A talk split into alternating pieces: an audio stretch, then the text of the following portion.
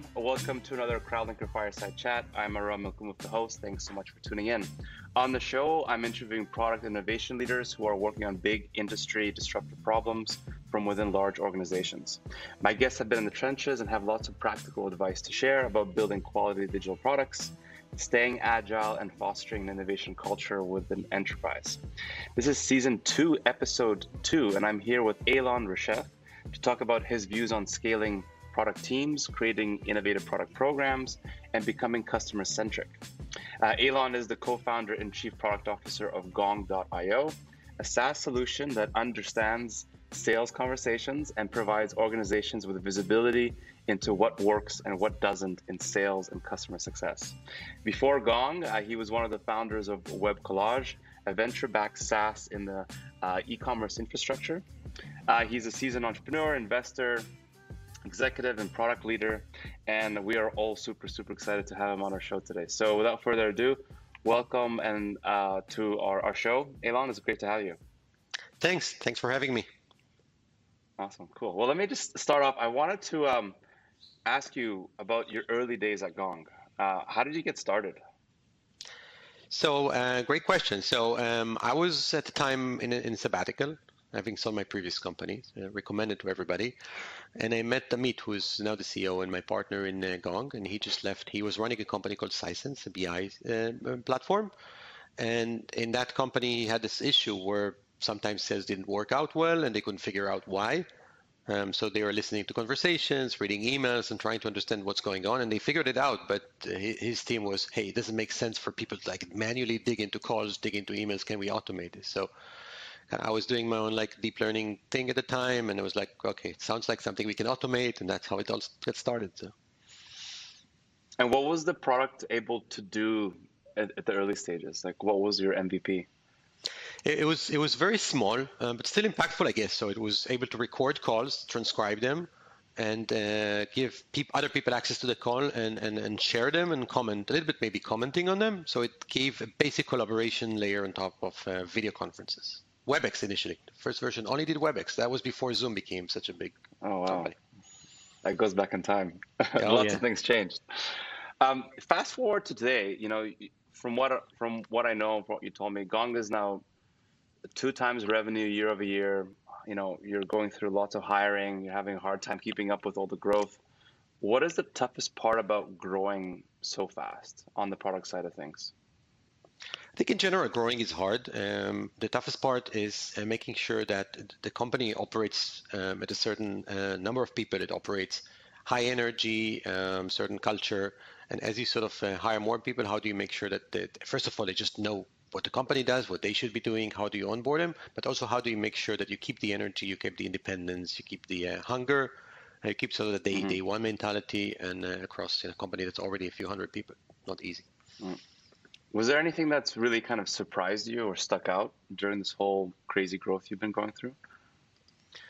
Um, I, I, was surprised that you know we, we did uh, relatively early. We kind of created this operating principles, which are eight principles can be found on our website. Uh, things like create raving fans, um, win as a team, uh, enjoy the ride, and it actually was it was pleasantly surprised that as people came in, uh, these key key directions or key themes, um, we, we kind of managed to keep them consistent across a large number of people. So I think we still operate as, as a cohesive unit that still has fun and still uh, thinks about customers is the number one thing. Uh, and you, you shared with me previously your goal of going from I think 24 product people in your team to a team of 39. Can you please kind of walk us through that process of how you're planning to almost almost double your team size by the end of the year?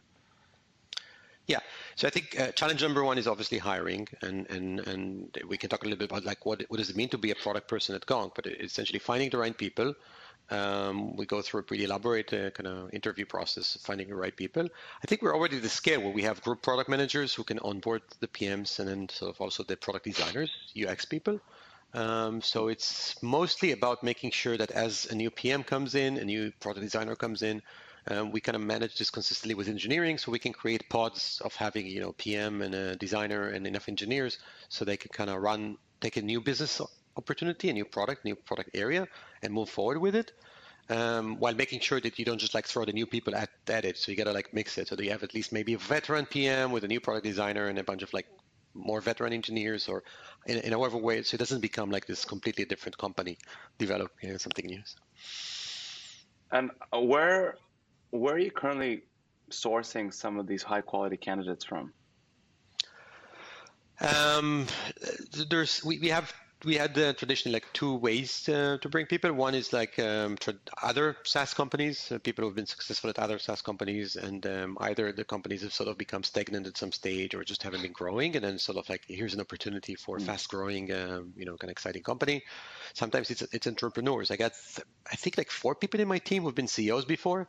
Um, so it's wow. like uh, entrepreneurs, they kind of maybe want to build something, but not necessarily worry about funding and uh, kind of all of the messy stuff, uh, having making sure there's coffee in the coffee machine, but actually get stuff built. Right, right. Not having to worry about being the jack of all trades, the janitor, coffee supplier. Exactly. I get it. I get it. Um, what What do you think is like the main motivation of having, um, you know, new people join Gong right now? Um, actually, for the product team, I think it's quite easy because, uh, lit, you know, most recently, in, in, there's a review site called G2, and Gong was literally named the number one soft, best software product like worldwide. So I think if I were a product person, I'd be like, yeah, well, first of all, I give this a shot, right? It's better to be in a number one than a number two and a number three. Um, the way we work is is we're very we, we, our DNA is very innovative. So somebody who joins in, we had a, a, PM join us like three months ago. And now she's leading a whole new direction in the product. It's all about uh, assisted selling. How do you help people prioritize their next task for the day? So it's an opportunity to really build something that's really new. Um, mm-hmm. Without worrying about any, when we talked about CEOs, without worrying about like being a janitor, but also without worrying about like reaching customers, because we have the customers. It's about we still have to get design partners and get the right products out, but without worrying about the, all the, the headache that maybe a smaller company would have about just like getting even the basic product market fit. Just talking a bit more about the town side, you know, hiring's tough. It's always a challenge. You know, there and there are still companies like that aren't in Gong's position where you have a lot of attention, a lot of awareness around you, um, that just can't sometimes find or hire the right type of people. What do you recommend for product for product leaders to do in those situations? Um, first of all, the, the one thing I would not recommend is, is settle for uh, C players, and ideally not even like B players, because that's like a very, very short-sighted uh, view. Um, so I think investing more in, in, building a good recruiting pipeline, um, which is not easy, but it's like a you know talent of its own. Like how do you kind of make sure you, you are able to bring the right people? You know, worst case maybe um, get one of the other people to sort of like at least kind of fill in for uh, maybe an engineer can be a product manager for three months or six months, but mm. eventually you got to have professionals doing the jobs. Mm, that's a certain point. Okay. Um, in, in your very kind of sh- short period of time, in my opinion, in terms of the success that you've had, you know, you've become very internationally recognized. You're the number one sales product uh, tool, I think, in the market. Um, what is your team? What is your team doing better or differently than your competitors, and what gives you guys the edge? Yeah, I think um, if I sort of have to sort of, we have an operating principle at Gong in general that's called raving fans, which is how do you make impact. So I think from a product perspective, it's how do you internalize and how do you translate it into product work. So for us, every feature that we we develop, we we, we develop it uh, hand in hand with the customer. Uh, the thought process is how do I make a lot of impact? So we kind of thinking long term. It's not about how do I answer the customer specific request that they made two days ago, but it's like, what do I build that's going to change their lives permanently? Uh, and then working with them to do it. Um, so there's very few things that we do. It's like, hey, we thought it's going to be a great idea. And also we, we do a very healthy mix of, yes, we're going to solve some tactical problems the customers have, but in many cases, it's going to be like, okay, so this is your problem. Let us kind of think about what is the right solution versus the short-term kind of tactical solution. Once you bring mm-hmm. it out to market, suddenly it makes like a big impact versus like tiny impact here or tiny impact in a different area. And, and so, can you tell me a bit more about the raving fans? Uh, I really want to know about that, a bit about that more. It's all about um, when, when you bring out um, a, product to market, it could be a new module, a new feature. What you want to have is people excited. And excited not because it looks pretty, it's because it kind of changes something that they do in their day to day life. It solves a problem they didn't think it was easily solvable before. Um, mm-hmm. So if you kind of if this is your north star, you're going to be like you, you can talk with the customer and you're going to be like, okay, so what is where can I really provide help? And then you go back back and kind of build the stuff that is is making an impact. So one way we measure it is for NPS, right? NPS is for us it's typically over 70, right? So it's gonna it's it's, it's good. The other way, by the way, nice metrics is for a new product that we launched. Uh, we asked the question. It's it's been popular popularized maybe a couple of years ago. How um, how bad would you feel if we took this thing away? So we look at like percentage of people are going to say very dissatisfied versus somewhat dissatisfied, or uh, kind of. And so I think for us, it's I think 80% of people are going to say very dissatisfied or very disappointed. Um, so there's way to measure it, but it's it's not about the measuring, right? Because you always fool the, the metric. It's all about uh, you know really creating this kind of deep impact.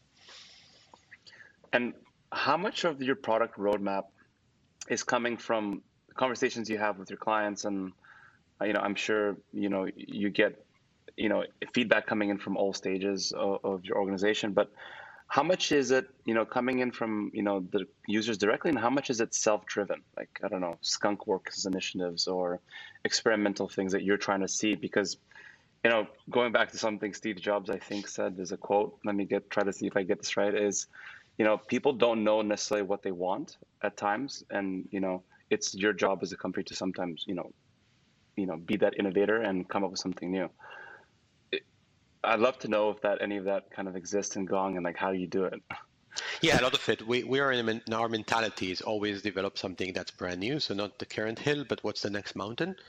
Um, so initially we start with conversation intelligence, understanding conversation, and then we kind of morphed into revenue intelligence, which is understand the whole revenue kind of impact on, on the whole revenue stack. And in between we had coaching, complete coaching, and then things of that sort. So um, we, we try, I, I, think realistically what happens is we spend about half of our efforts or our time in in doing sort of the, the, the expected stuff, which is keeping the lights on and, and tactical changes, features ideally we'd spend like a quarter of our time building net new stuff, which is stuff that people ask about, but it's not like fixing. It's like really new new capabilities, and the remaining quarter is is something that customers may not have asked about.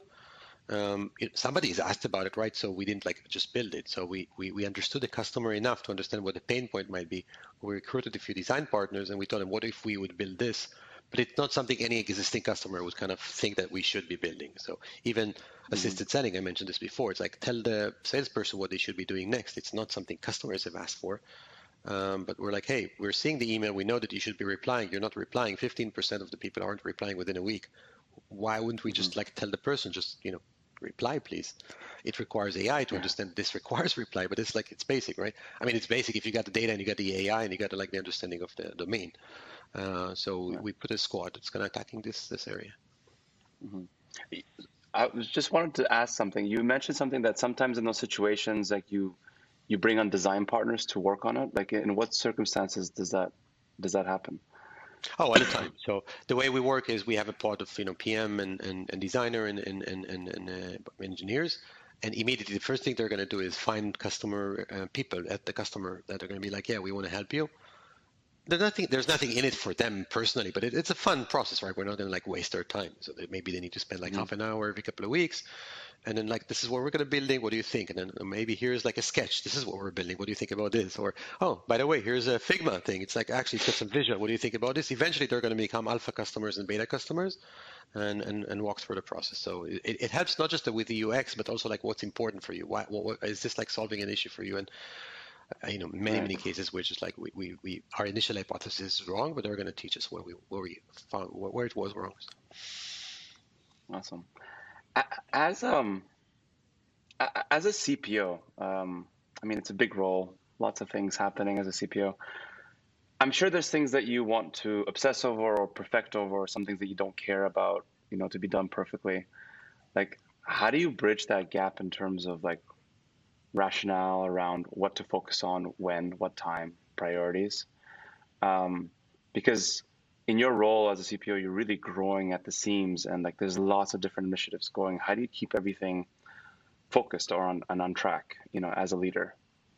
Yeah, I, I think as a leader in any domain, uh, I think at some stage, if you want to be a leader, you have to understand that you're not gonna, you're not in control of what's happening, right? If if you try to control what's happening, people are not going to do their job. You're going to do their job. So I think this is like 101. This is like leadership, management, whatever you want to call it, 101. Um, so I think you got to live with the fact that whatever goes out eventually as a product leader is not what you'd be developing if you were the product manager on the ground kind of doing this. I think this is like, you know, I got some gray hair. This is something you kind of get over time. Um, it doesn't mean you don't need to be involved. So where I get involved is things that are um, maybe could be in, in one of several buckets. It could be they're so strategic that I want to make sure we don't um, we iterate fast enough or we don't make wrong iterations. We're going to fix it over time, but it's going to take a while. It could be just like newer, newer people, not necessarily yet familiar with our personas or, or key problems. So this is like where I can probably help. Or it could be mm-hmm. areas with a lot of ambiguity, where I think just like another person who's kind of seeing the whole picture can help dissolve some of the ambiguity. So one of the three areas usually. Is there anything you? I'm sure you're in contact with other CPOs in in in the market, and you talk, you, you like share advice or whatnot. Is there something that you specifically obsess over that you care about more than others?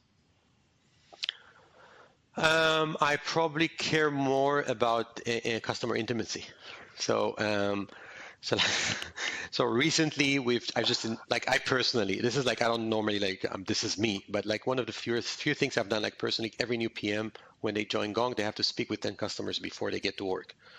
So this is like you got to talk to them. I don't care how, how you get to them. Just like yeah, just walk down the street and find them. Um, so like otherwise you're gonna be like yeah, this is my opinion. I don't really care what your opinion is. Like I don't care what my opinion is. I, I just care what these guys' opinion is. So I think it's it's like it's not like you just got to do it. Okay. Okay, it's interesting. I, I, I mean, uh, being customer centric and you know having an access or always communication channel with them is, is huge, right? Um, you mentioned something which I want to touch upon, which I thought was really interesting. Was don't be obsessed with your competition. Um, what does that mean to you? What do you mean by that? Um, by the way, Amazon did the same thing. I kind of read this somewhere unrelated to kind of our thought process for a while. I think, first of all, not everybody can afford this, right? There might be an industry that's like hyper competitive and you get to like all the time like worry about features and maybe it's selling to IT and they got RFPs and RFIs, you got to check the market and so on. I think in most industries, especially SaaS nowadays, the buyer, the business buyer, they don't necessarily care about micro features. If you want to focus on how do you maximize the value that you give to the customer. So if you over time you, you maximize that value, you're going to win because that other company is not going to is not going to or hopefully they're not going to do the same thing and, and not going to maximize that value. So if on the other hand you're going to look back and you're going to see like oh these guys did this feature, we're going to do that feature as well. Best case scenario, you're going to be like there's going to be some parity, but you know are you actually kind of solving a pain there? And you know if you are, fine. But if not, then you know just like it doesn't bring any value to customers. So the few dollars that you have, you got to put them in the right places, and, and it's always going to be. You always want to prefer like doing it where it brings value, or or you can like fake other areas. Like if a customer does something it doesn't add any value, just do it very lightweight and just move on. Okay, being a leader now in the space, what do you think your competitors are looking at you for? In terms of, uh, of ambition and things like that. You know, I'm honestly, I don't, so I don't, I don't like to talk about competition so much, nor do I spend a lot of my time kind of thinking about competition, nor do I want to speak on their behalf. I think obviously we're growing faster, and I think it's probably, you know, if I were in their shoes, I'd be like, okay, so what are we, what is Gong doing better than a competitor that's kind of enabling us to grow faster? Mm-hmm. Um, that's what we're looking for. It's like how can we grow faster? And I think it's unfortunately for any competitor, it's a combination of you know the people, the methodology, sales, marketing, product, R and D. So it's not like a one thing that they can just copy. But you know, if I were them, I'd try to like you know just like try to accelerate to be in the same position. And you know, mm-hmm. I'm sure that, that that's where their mind is at. Cool, cool. Um, wanted to touch upon something you mentioned before um, in terms of like how you prioritize what things to work on. So I think you mentioned to me that like a portion of your budget every year that you have towards products and roadmap and features, you know, might not always be considered like mission critical or to the business or, you know, maybe people aren't asking for it. But um, I wanted to get more understanding or maybe, you know, the audience can can understand a bit more in terms of like how do you plan strategically around these type of initiatives? Because like you don't you know that they're going to work, you know, successfully or not. How do you track metrics like ROI on these type of things? Um, you know, in our conversations that we've had with other product leaders, like ROI and product development is like something that nobody's figured out. It's like a, a rabbit hole that nobody really knows how to address and things like that. But I think it's always an, an interesting conversation to have because like every organization thinks differently about it. So, I mean, from your perspective, like how how do you measure success on on product development or like new um, new initiatives? So the initiative is always tricky, right? Because you're going to get the the uh, the outcomes are going to be very late, right? It, it, if we start a new product now, we're going to see the results in the, the, the real results in probably three years, right? Maybe two years. Even if we launch it today, it's going to be the results in a couple of years. So uh, it, it's almost impossible. I think what we try to do, and I think what we want to do is, is well, I think first of all, there's a little bit of analysis that I don't think requires like data in the sense of like how big is the market? Is it going to be impactful? So like if I create somebody to kind of law, lawyers in North Carolina, it just aren't so many of them, right? So, so this is mm-hmm. something you can do like off an Excel spreadsheet. But I think if you tackle a big problem, and I think that's like something you can do just based on business skills. Um, I think that the key is how do you iterate fast enough? How do you kind of find the smallest thing that you can actually put in the hands of customers? Some people call it like MVP. I don't like the term MVP, but it's more like you know just build some proxies around. You know, can is does it solve something for you? Sometimes it's not easy. I mean, maybe it could take us a year to put something, but at least maybe show it to people on the way. Maybe there's some some smaller thing that you can put on the way. And sometimes it's a leap of faith that you have to sort of like, mm-hmm. you know, show it to people. And if you had it built, would you would you kind of pay for it and again and again and again, and eventually eventually you kind of see see if they didn't lie to you too much. And so, do you frequently go and present some concept to your target, like users or your paying customers, and say, "Hey, would you pay for this?" My, my preference is usually to do the the um, the more like um, some people call it generative research, but whatever. It's just like the the asking what the pain is, what do they do? So if I went to mm-hmm. to multiple salespeople and they're gonna be like, "Why? You, you have no idea. I'm like spending hours and hours and hours doing X, right?" Uh, you know, I don't know, writing meeting meeting notes, whatever the thing might be, right? Okay, so at least I kind of know that this is a pain. Or, or each time I need to do this, I got to do that, and then I do this, and then I miss this. And so I think if you find enough commonality about those things, I think you get confidence that the pain exists. Now, if the pain exists, I think as product people, you can kind of know if the solution can can kind of uh, you know kind of help the pain. So if if it's like you know drive the car for me, yeah, I don't know because I don't know anything about autonomous driving. But in software, you typically know have a good sense of you know how well you, can you solve the problem. So it's more about understanding the problem than it is about you know do you like the specific solution that we've we've created. Okay.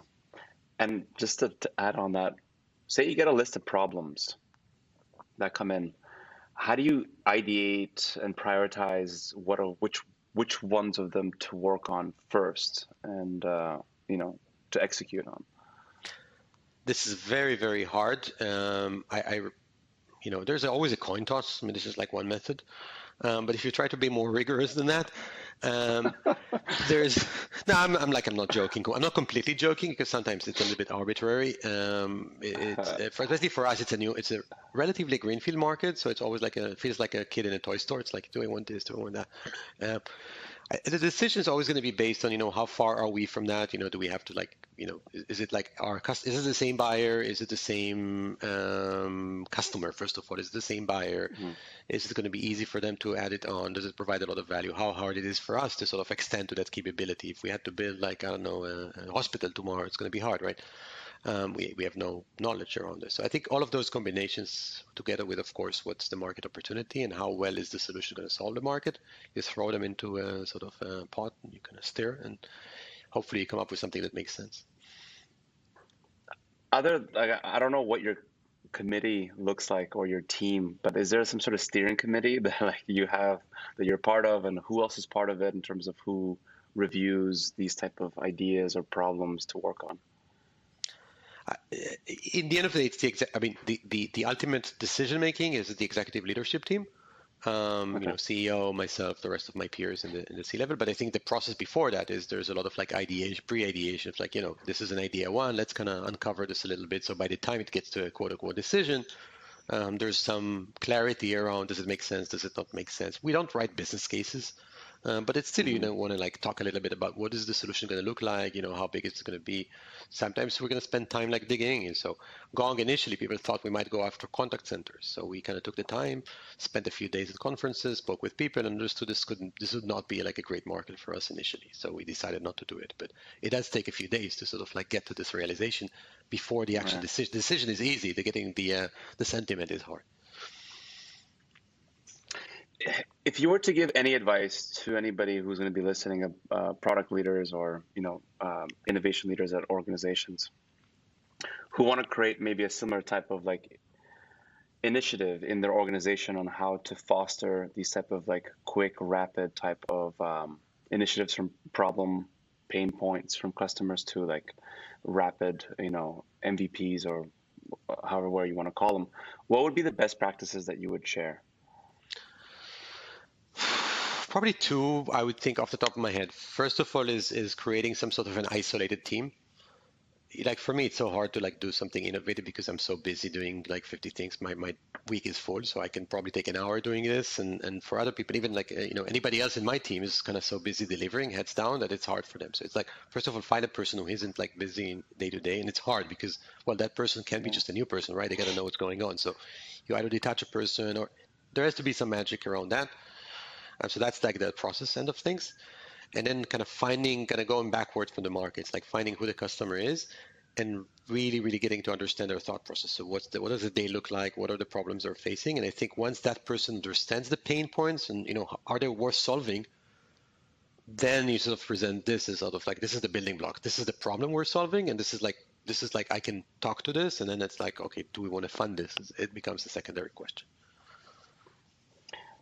what if in, in the two in, in the two tips there what if like the for for one of them what if they don't have like um, the capacity or the time to go and you know have like a, a com committee uh, you know uh, there? Should you go hire for something like this? And what would you look for in the traits of those type of people yeah, I would, I would in, in, a heartbeat, I would hire like an entrepreneur. I mentioned my team, I got a bunch of CEOs. So I think yeah, like hiring somebody who's who's been a, an entrepreneur in some part of their life, I think they can they have many, you know, kind of even if they didn't like formalize it, they have many of the skill sets. Um, so I would hire that person, maybe get them to kind of do some internal work so they know the system, they know the product, they have some context. It's not like you know find a new solution mm-hmm. anywhere, and then you know kind of send them off to uh, to to kind of find new problems. Absolutely. They might mean, be in the organization, by the way. So the ideas might be in the organization. Somebody just needs to collect them, organize them, and then validate them. And so let's assume um, that you have a team member, you know, who's part of this uh, committee, and say they're like a product manager. You know, oftentimes we've heard from certain organizations that we spoke to that their PMs feel quite restricted, out of the loop, don't have the authority, you know, to do certain things at Gong, I mean, you've you obviously have a proven successful formula for this, but how do you empower your product managers to really take charge and make the decisions? You know, whether autonomously, independently, like how how do you how do you give them that um, freedom or that charge to uh, to be successful? Um, I, you know, our approach has always been not always been, but like after a while, it, it, became structurally in the sense that since you know I mentioned kind of the parts of like a PM and a, designer and an engineering team, uh, we don't charge them with features. We charge them with like you know this is an area. So, you know, you guys solve the you know pipeline inspection problem. Somebody wants to understand which deals are going to close. You guys solve this problem.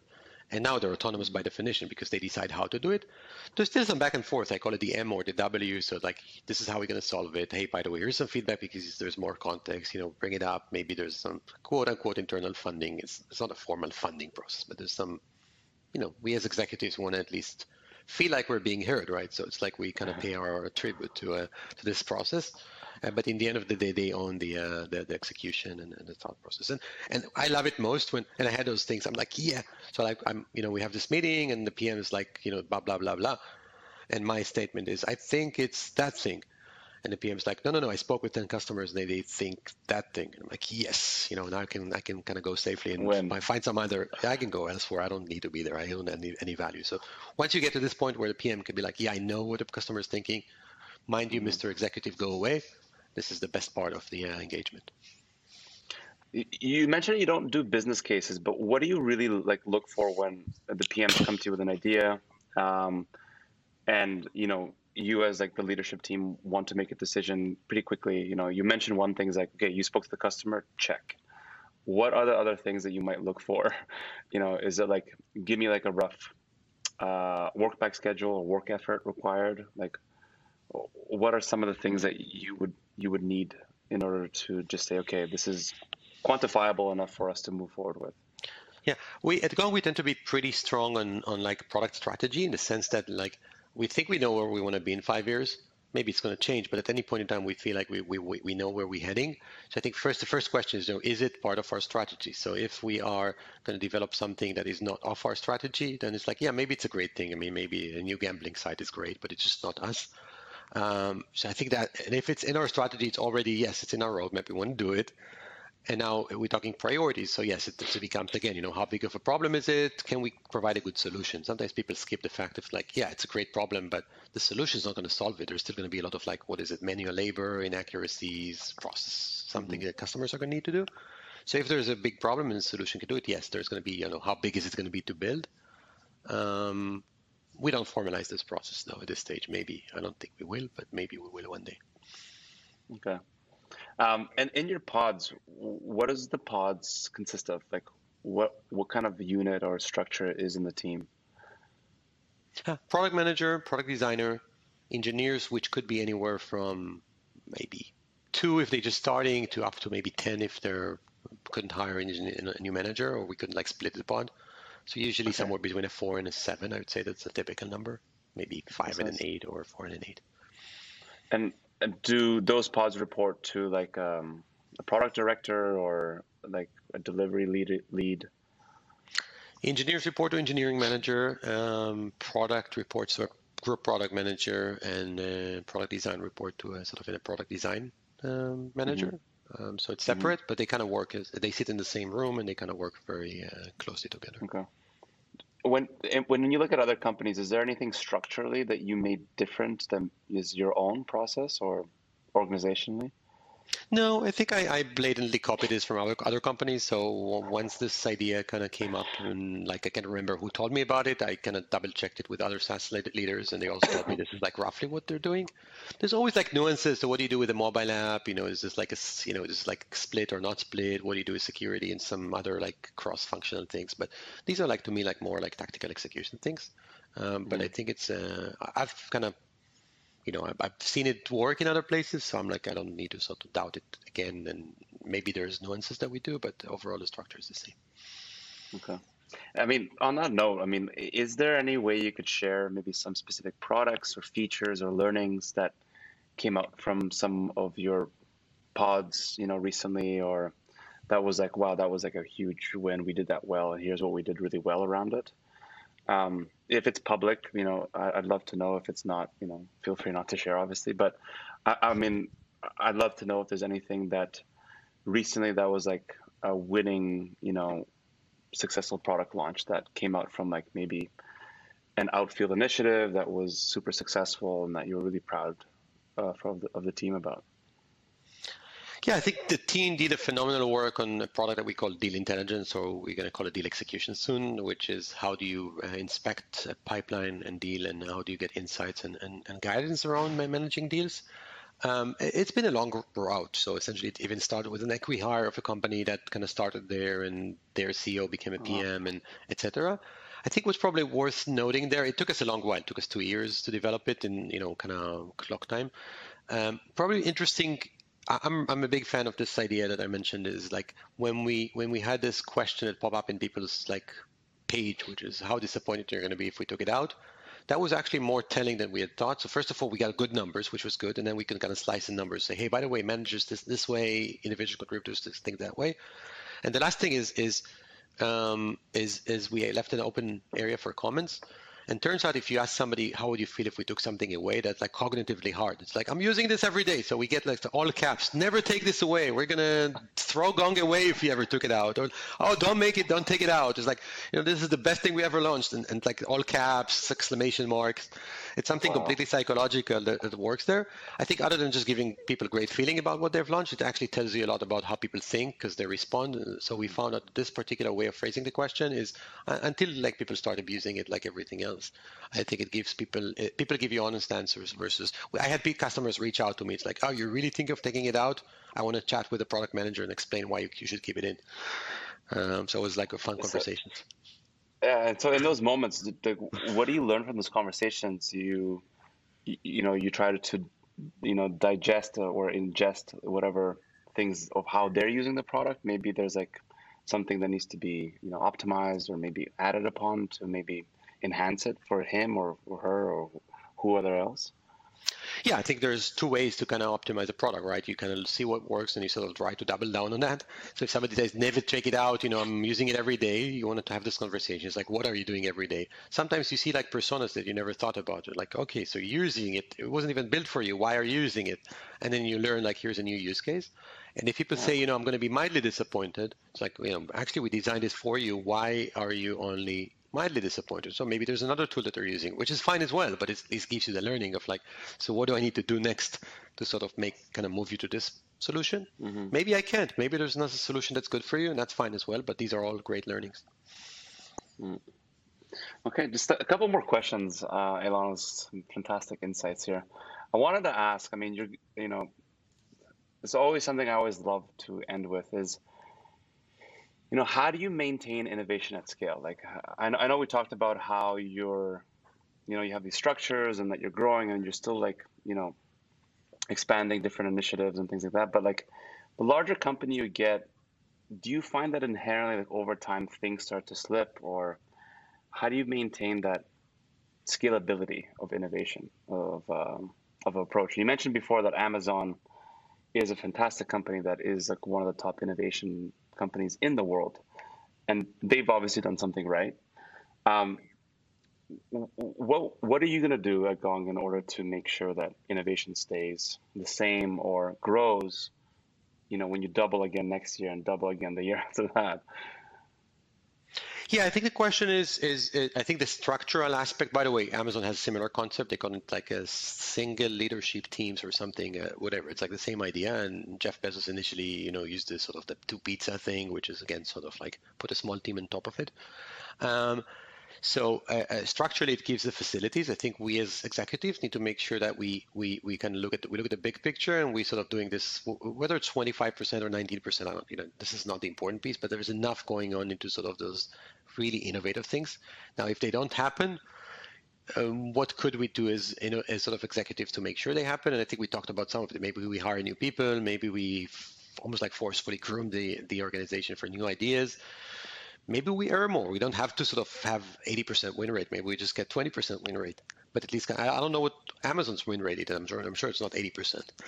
Um, so we kind of at least make sure that we, we, we, we do some of this consistently. And uh, right now it's built into our DNA. So I think it's not a matter of scale. It's more of like how do you think about things. Uh, but hopefully we it doesn't change as we scale. So this is part of my role awesome. in the organization. Cool, cool, awesome. That that was um, that was great, Eilon. Thank you so much. I really appreciate your time today on, on our show. Um, for everybody listening, tune in next time to get more insights from other innovation leaders uh, at different organizations. So, uh, looking forward to it. Thanks again, Eilon. Thanks so much for your time. Thank you for hosting me.